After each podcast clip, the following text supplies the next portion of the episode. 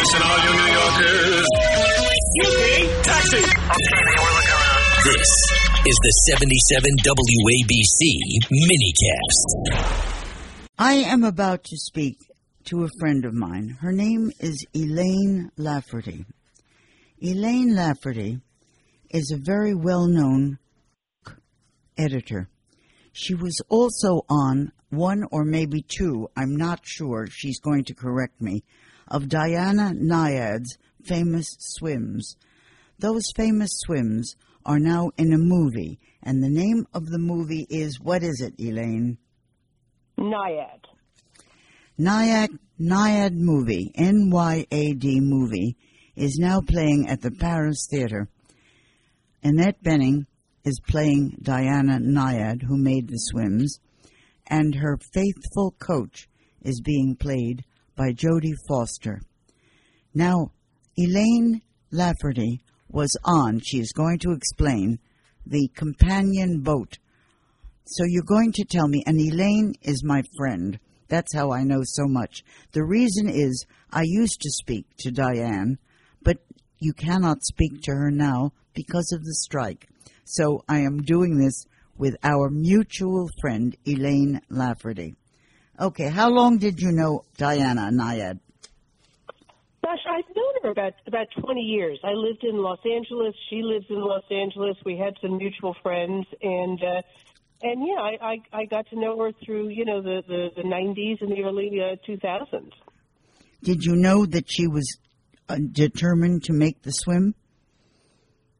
Um, y- yes, I did. I mean, I certainly knew of her when she had did, the swim around Manhattan. I knew she had tried the Cuba swim a couple of times, and I knew it was always a dream, an unfulfilled dream for her to complete this swim, to to go from uh, from Cuba to Florida. So you actually met socially, is that it? That's correct. That's correct. We, as I say, we had some mutual friends. Um, you know, they some of them used to have these weekly card games, which I do not play cards. I don't know anything about cards, but I, I lent my house to this uh, endeavor a couple of times in Los Angeles, and people played card games. Before we start going into the whole story, tell me about the film and how did you react to it? I thought the the film was extraordinary. Um, I think Annette Bening as uh, as Diana Nyad is incredible, and and Jodie Foster completely nails uh, Bonnie Stoll, her her coach, who has been uh, her coach for all of these years. I mean, it was uh, it was really like reliving the swim. Even though I was not on the ultimately successful swim in 2013, um, but but all of the grueling um, hours and days and nights and nights and days through these shark infested waters. Uh, it was it was very very accurate to what she had gone through.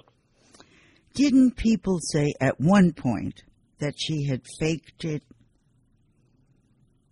Yeah, there's there's it's not been certified, and which is really extraordinary to me that it hasn't because I know the, the, the two swims that I was on in 2011, there was there was no faking. I mean, everyone was so careful uh, about following all of the rules.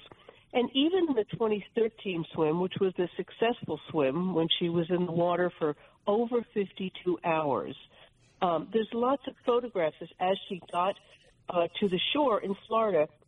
She had to stumble up on that beach by herself without anyone touching her. So there's all these photographs of Bonnie and other people shooing anybody away because you were not allowed to even help her stand up after 52 hours in the water. So I, I just I think it's um, it's it's sour grapes on on some people's parts, but she she uh, she followed the rules religiously. Wouldn't you have said, I think you told me, that you would have been, you, you let her know that you would have testified for her if anybody had actually said she faked it? I did. I did. When this movie, we had a, an exchange um, uh, recently, just before the movie came out, and there were some of these questions being raised again, and I and I sent her a, an email and a text, and I said, if you need me to do anything to, to testify, I, you know, I've been a journalist. Um, I was I've never had a fact correction in my 20 years at Time Magazine.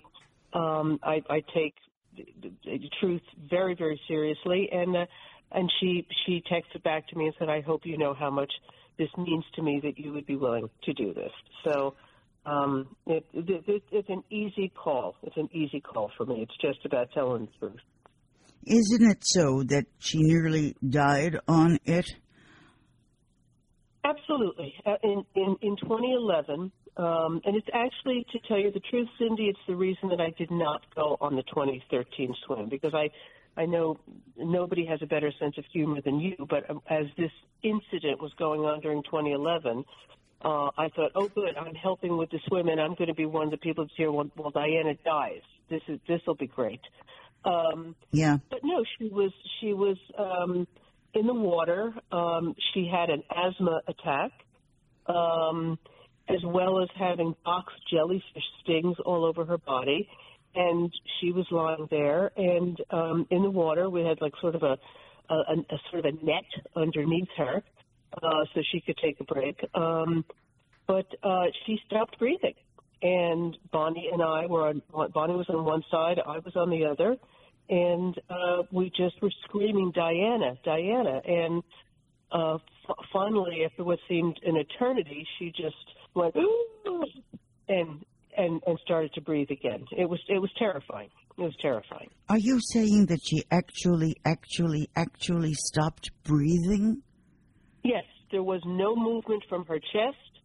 Uh, there was nothing. I mean, you you don't in those circumstances you don't exactly need to hold up a, a mirror to somebody.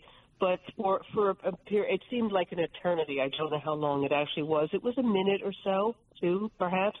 But she was, um, you, you know, it, it was like watching somebody leaving. Actually, like watching somebody leaving uh, this this plane, and it's like, and I remember very specifically thinking, "Oh my God, she's she's dying," um, and then the the relief of hearing this gasp, um, and and life, you know, br- you know, somehow coming back into her. It was it was an extraordinary moment, not I a think- pleasant one, I might add, but other than the fact that she lived. I think you told me that at one point uh, they put a plank under her. I I don't understand how that happened. What does that mean? No, it was she was she was um, in the water, but we couldn't take her onto the boat because that would have been violating um, the rules. So there was like a kind of like a, a, a stretcher. I think it was like a mesh thing, and just to make sure she didn't sink to the bottom of the ocean uh, while she was unconscious, um, it was in the water, and she was still in the water floating. Um, but but just something in case she was going to start to sink uh, would would go would you know prevent that.